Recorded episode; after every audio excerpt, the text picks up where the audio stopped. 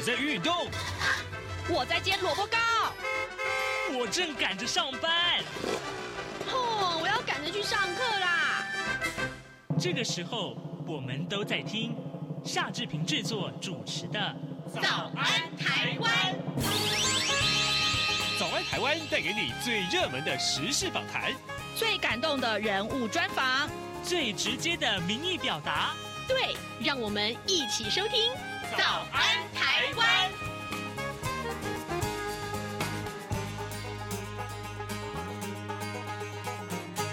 早安，台湾！我是夏志平。今天是二零二三年的十月二十五号，星期三。在今天早安现场这个单元里面，哎，志平跟您邀请到资深媒体人，同时也是专栏作家福泽乔乔哥来到节目当中，跟大家一块来聊日本啊。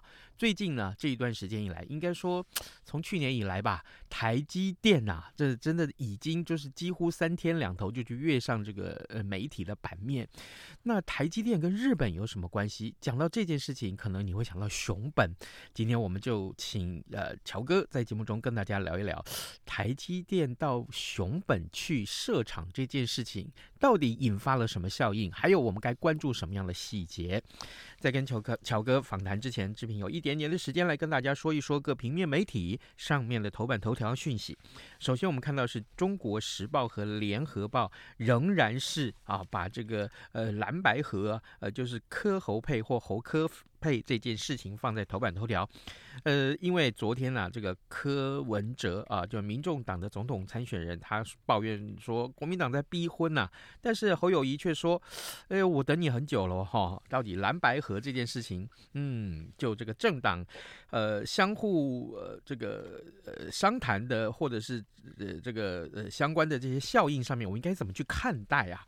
待会儿这个呃，我们也请乔哥先为我们解说。不过呢，看一看今天联合报上面的这个说法。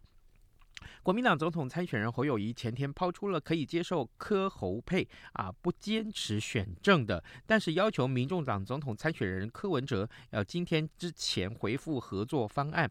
柯文哲昨天下午两点先表示说，感觉好像是大党打压小党啊，简直像是在逼婚一样。三个小时之后呢，侯友谊出面回应说没有逼婚啦，但是呢，我要先确认结婚对象到底是不是我呀。好，这件事情其实蓝白合的动态。一直左右的二零二四总统大选的这个相关结果，所以为什么这么受重视的原因就在这里。另外，《自由时报》的头版头条告诉我们，台湾加拿大投资协议已经完成谈判了。好，我们来看看内文。台湾加拿大昨天共同宣布啊，投资促进及保障协议，也是 FIPA。那么相关的这个谈判已经完成。行政院政务委员也是经贸总。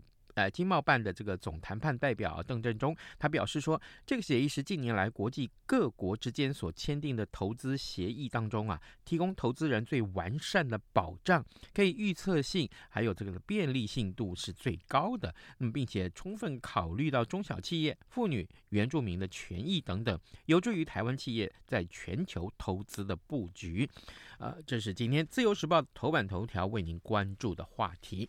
好，现在是七点零三分五十二秒，我们先进一段广告，广告过后马上跟乔哥来进行今天的访谈喽。央广每周四晚间九点半到十点播出的《这样看中国》节目复查时间，感谢听友长期的收听与支持。由于众所周知的因素，复查目前无法主持，因此特别情商从事出版工作多年。曾荣获二零一九台北国际书展大奖编辑奖，目前担任左转有书书店店长的王家轩代班主持。各位听众朋友，大家好，我是王家轩，欢迎收听每周四晚间九点半到十点播出的《这样看中国》复查时间。多元角度、精彩丰富的节目内容，请锁定。这样看中国节目。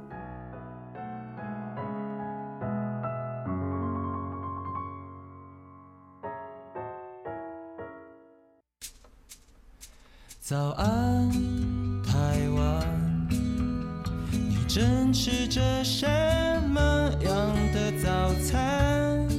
吐司加火腿蛋，咬一口，然后收听中央广播电台。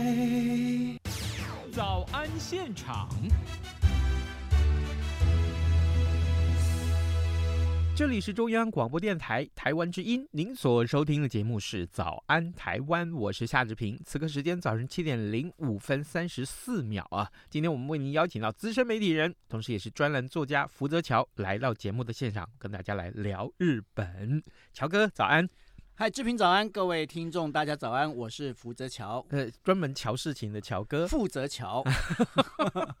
好啦哈、哦，哎，这个首先我来先请教一下，哎，讲到乔事情，最近蓝白一直不断的在乔了哈，是，但是我这想到说，其实呃，不管是双方喊出来的什么联合政府也好啦，或者是这个联合内阁也好，这样的一个构想，我想看看，因为在日本其实就是这样的政党生态，他们政党跟政党之间。呃，是怎么去协商，怎么去进行这个呃所谓的这个协调的生态？当然了，因为现在日本的执政党哦，呃，大家都会认为是自民党，但是呢，嗯、真正日本现在其实是一个联合政府。嗯，那联合政府的话，它是包括了就是我们现在熟悉的自民党，还有另外一个是公民党。那公民党是什么呢？公民党的母体呢？其实大家都呃，可能有些部分的朋友会清楚，它就是创价协会哦。那当时为什么自民党跟公民党会合作呢？因为原本呢，自民党跟公民党他们单呃重组联合政府，他们其实是有两次，一次是在一九九九年一到两呃两千零九年，嗯，那另外一次的话是从二零一二年一直到现在哦。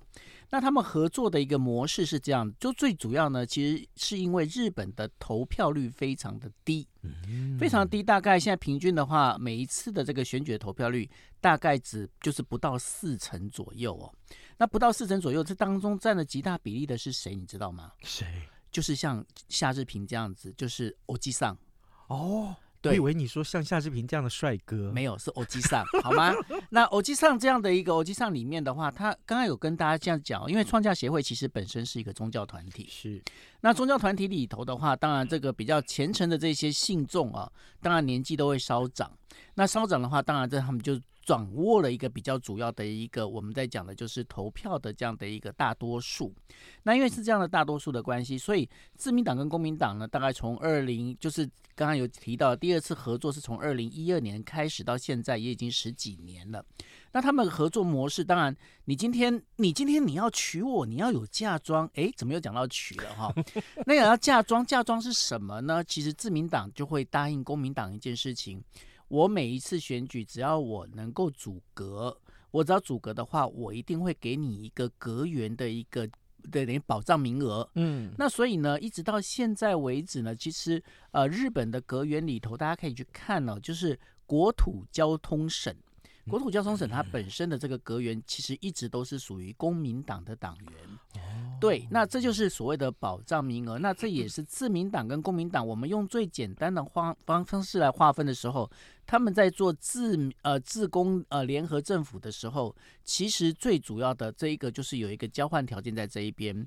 那这样子的话，公民党在很多的选区里面，尤其因为日本的这个选举制度跟台湾的不太一样哦。那日本选举制度是这样，就是说日本他们最主要是要选国会议员，嗯，那国会议员选出来之后，国会议员才有资格能够，尤其是众议院的议员才有资格担任所谓的阁僚，嗯，那也就是说在这当中的话，他们的联合方式是因为毕竟呃日本的首相并不是呃透过民选，日本的首相是透过呃。议员的选举去产生，也就是说，最大党的这一个就是呃党魁，他就本身就有办法是当成首相。于是呢，他们当最主要就是要拼，就是国会议员到底谁是占大多数。那所以呢，在呃我们在讲刚刚在提到的所谓的自公联合政府的时候，那这部分的话，就有部分的选区，公民党他就不会推派代表。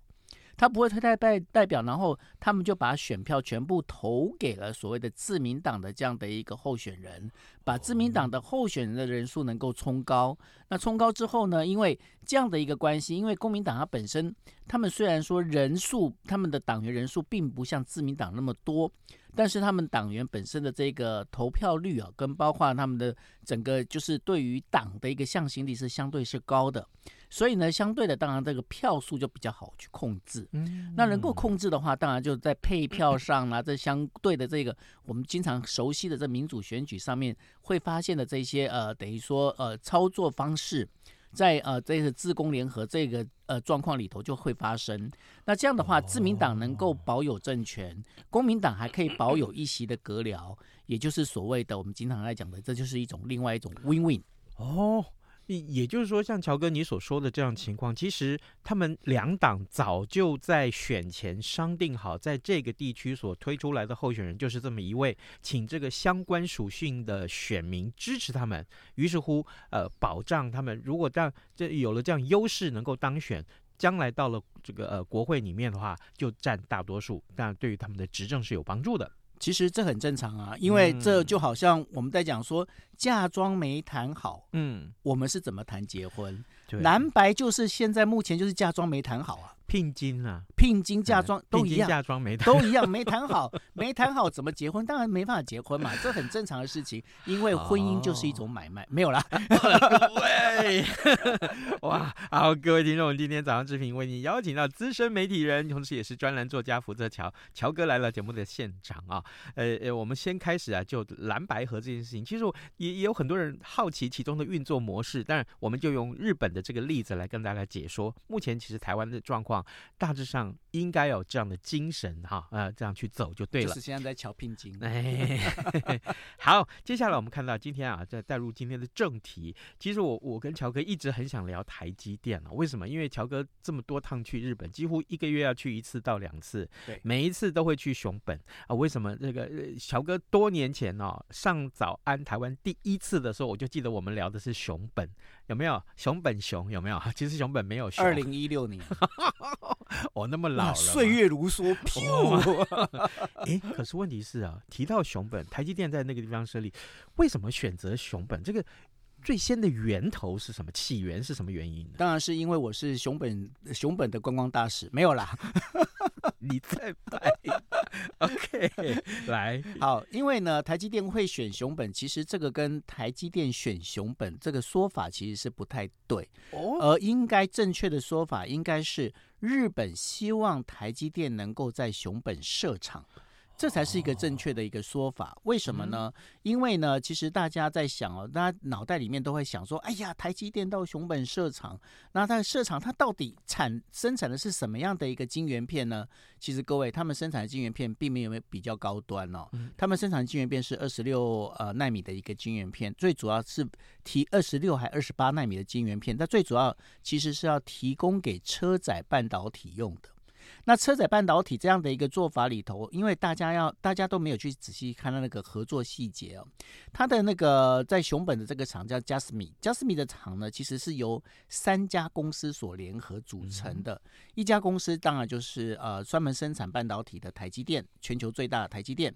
另外第二家呢是全球最大的感光元件的公司，叫做索尼。嗯，第三家呢叫做日本电装，日本电装在做什么呢？是日本所有的这这个自动车，全球自动车的部品的这个占的比例也是相当的高。零部件的部分是由呃日本电装在做。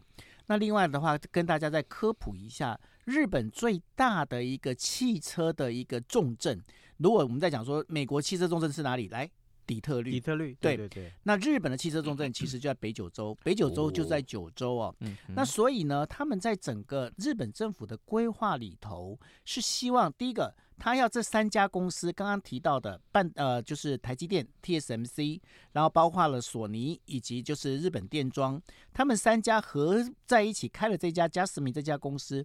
他们其实要做的一件事情，其就是最主要的，他们要做无人车无人车的一个自动驾驶。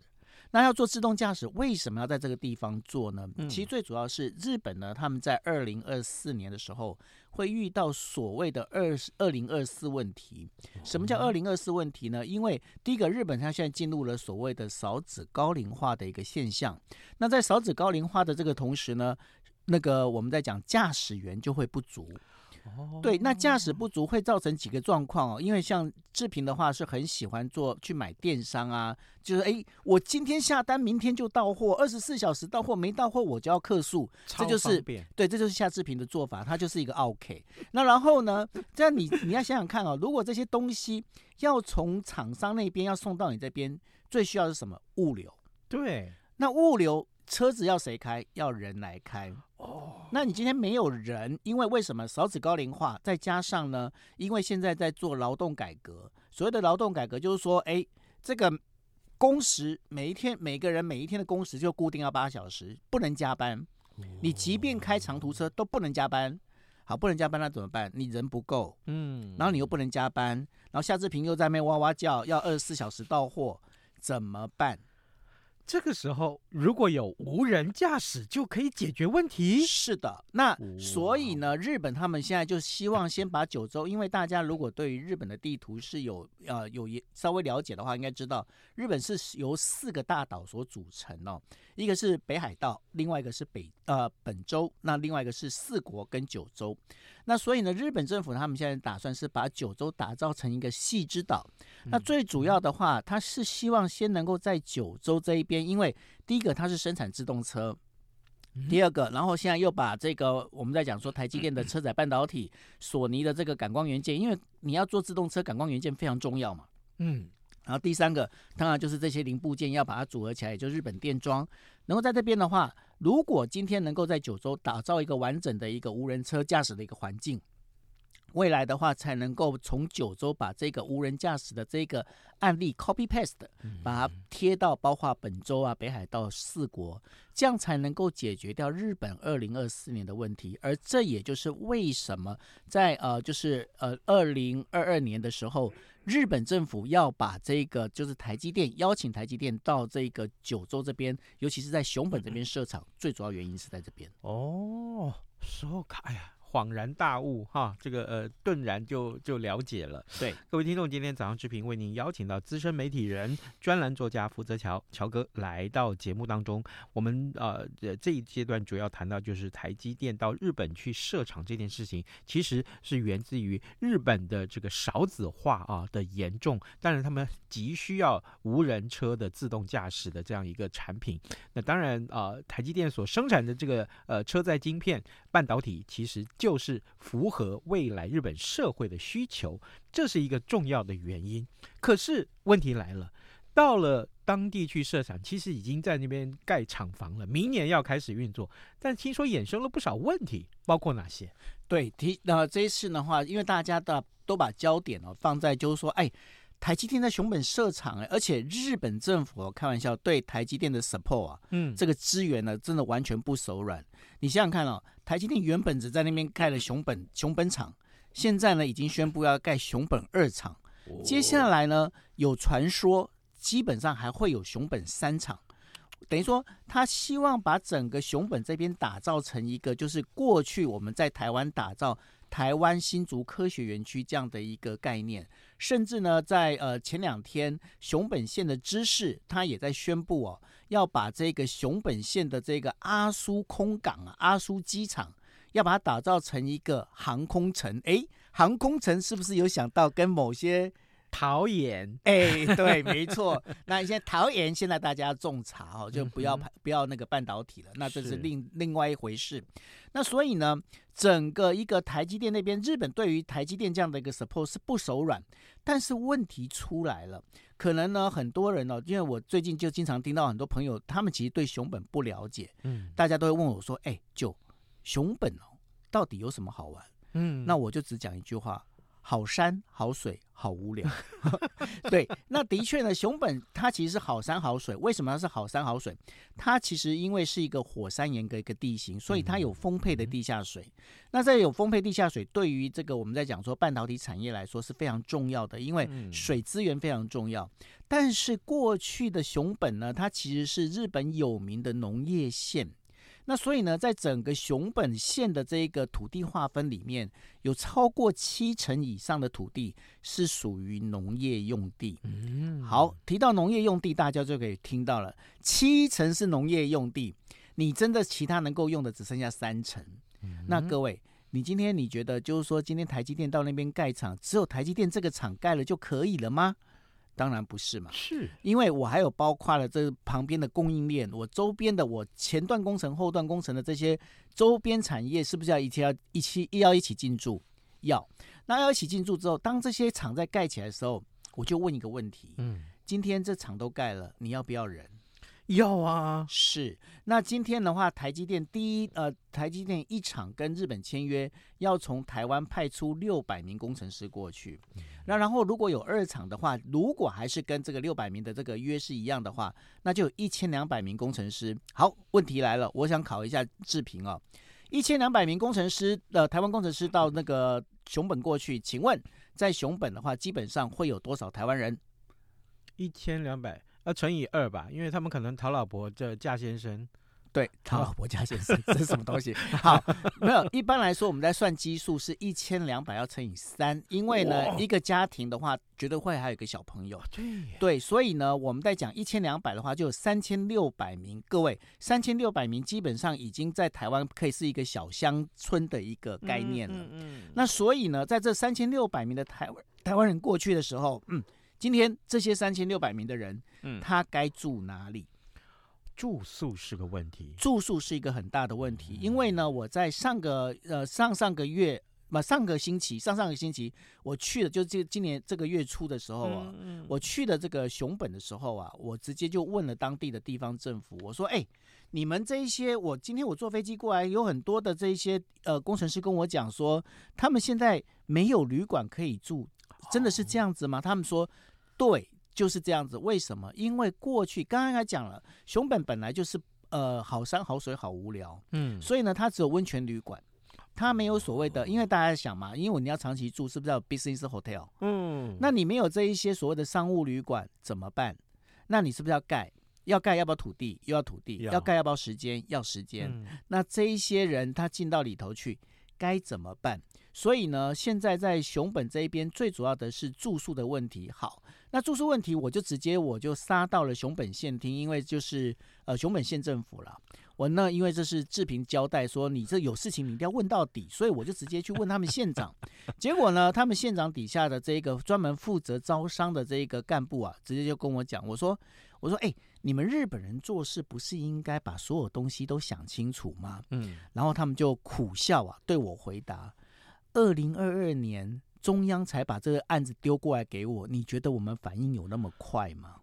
对，对，找土地需要时间，盖房子至少建材设计，土地变更也需要时间啊，啊兄弟。啊、所以啊，这所有东西，因为在二零二零二二年就决才决定这件事情，二零二四年就要动，开始要启动工厂要运作，他们两年时间，嗯，日本人最喜欢做什么事情？你猜？他们最喜欢叫做开会，嗯，对，那开会 旷日费时，哦，对，那所以也就是因为是这样的一个关系，所以使得呢，这整个一个我们在讲的整个就是日本他们现在，尤其是他们的行政机构啊，他们呃的这个所谓的各自独立啊，就是纵向，嗯，就是他们不做横向沟通的。他们横向沟通做的非常的不好，嗯，嗯，那所以呢，后来我就跟当地的，包括地方政府跟呃日本的这个熊本县政府的人都谈了，他们就说，唯一解决的方式，可不可以你们民间过来，我们帮你们当搭桥，嗯哼。也就是说，因为包括哈，他们像他们有一些在那个新干线上旁边的，他们有很多土地，他们说，哎，这个部分其实是可以做这样开发。那然后呢，我们就问了，就问说，哎，那这样开发的话，你们政府应该给一些补助。他说没有，因为那土地都是私有的，都是民民有土地，所以呢，你们自己去瞧。但是呢，我们可以在当中帮忙做一个，就是桥梁媒媒介，然后帮你们当缓冲，帮你们去。揉呃，就撮合这件事情，但是呢，这跟台湾不一样。台湾的话，你想想看，台湾是不是有很多土地，就是说政府说，哎，这边我就是征收，嗯、征收对我征收就出就解决掉。但是他日本不不不玩这一套的。哦，哇，也就是说，目前来讲，这么多的呃，等着进驻到熊本厂的台积电的员工，从台湾去的这些员工，其实他们面临到一个。基本上最大的问题，住宿的问题是没有办法解决的。然后呢，没有了住宿，怎么能够在这边安心工作？或者他们要花很多钱居住在旅馆里面的话，其实这个可能对设厂这件事情来讲是有很大的阻碍。花钱这件事情，我倒不觉得会发生，因为呢，我相信是台积电的话，一定台积电一定会给一定的福利。对，但是呢，这当中就是我们在讲，就是住的地方啊，就是我自己的一个朋友，他们在住的地方，他们现在只能被分配到就是有一个呃，就是有一些民宅，但是那民宅是靠的那个铁轨非常的近，嗯，所以住的环境并不是那么的，我嗯，怎么讲，就是说不是那么的满意啊，哦，那个这是非常重要的事情。但是讲那么多，大家会想说，哇，那这样不是不太好吗？其实我觉得是一个商机哦。为什么呢？因为呃，我们在讲说三千六百名的台湾人到那边去，那我想请问了，今天志平，你可以每天就是都吃寿司吗？不可能啊。那你会不会想要吃那个炸鸡排？我每天想要吃厚切猪排，是 厚切猪排。那你喜不喜欢想说，哎，三不五时来个台南蛋仔面？总是要有家乡味，是是，所以呢，这其实呢，对于台湾的这个企业来讲，大家不要把台积电哦，嗯，当成就是说，哎，这这跟半导体有关，跟我这个一般日常生活的这些没有关系，不对哦，嗯，因为我现在都很鼓励大家去那边设什么，你知道吗？什么？月子中心哦，你想想看，工程师到那边带着老婆过去，然后平常又日语不通，没办法出去干，在家里要干嘛？生小孩，这是你说的。好，然后呢？那然后呢？第二个，今天就是包括托婴，嗯，对不对？然后包括就是我们在讲的，就是一些家那个等于说家政妇。嗯，家政妇帮忙做打扫啊，这一些一定都是会需要的。那然后这一些其实都是商机，那更不要讲说一般的我们在讲台湾餐饮。所以呢，我会觉得大家应该好好瞩目，就是说我们怎么去把这个台湾的这个生活面的这些东西啊，能够完整的去提供给这一群住在熊本的台湾人。那这个部分的话，一方面可以给他们一个更好的一个居住环境，另外一方面其实也是。把你自己的产业往日本去推广的一个第一步，哇，熊哥，我们去投资。熊哥是谁啊？不，呃，我以为你是 乔哥，我们我们一起去投资吧。我现在已经恍惚然后一直想说，哎，熊哥，熊哥不是那个弥勒熊吗？弥勒熊 没有啦。哎，乔哥，我们一起去投资吧。真的，我跟你讲，因为我觉得，我觉得其实现在对于熊本来说，这是一个投资的非常好的一个时间点。嗯，因为呢，就是未来如果台湾产业你真的是想要走出去的话，因为像志平今天就跟我讲说，哎呀，这看起来好像台湾经济怎么样？我说，其实你要走出去的话，现在台积电带着这一个工程师到那边去之后，后面的生活的这一些 support 这些资源的话，才是真正的商机的出现。好，我们一切以这个乔哥马首是瞻，好吗？熊首是瞻，没有没有没有。去到熊本，虽然好山好水，但如果我们去那边做投资。不一定会好无聊，没错。哦，好好，这为什么呢？只是因为今天我们所聊的这个主题，台积电在熊场的设厂，呃，熊本的这个设厂，哎，我挺刚写很重要，一直在吃螺丝。我的这个熊本的设厂应该是这个二零二四要开始正式，二零二四对正式启动，要启动了。那么这一段的接下来的所看到的商机，乔哥为我们今天做了非常多的解说。各位听众，今天我们邀请到的这位贵宾是资深的媒体人，同时也是。专专栏作家。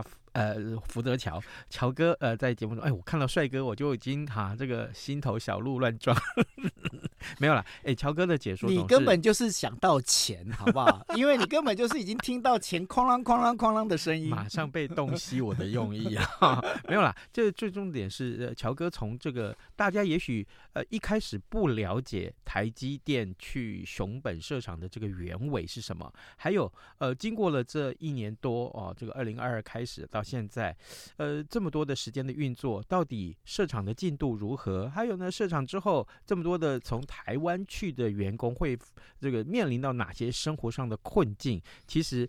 很少媒体关注这些，但是乔哥已经先先帮大家看到了。对，因为呢，其实未来这些部分的话，大家都会非常重要。而且呢，我必须说一个实话，嗯，大家在目前在台湾的报道里面，大家都会觉得那是半导体的事。嗯，我一直要跟大家讲，这不是半导体的事，这是我们全台湾人的事。太好了，这个结论我们也要告诉大家。好，各位听众，今天早上谢谢您的收听，同时呢，呃，也谢谢乔哥来上节目。更重要的是，我们呃请求大家啊，这个谢谢大家，可以的话就上到央广的官网上面来浏览新闻。也谢谢大家收听喽，拜拜，谢谢乔哥，谢谢，拜拜。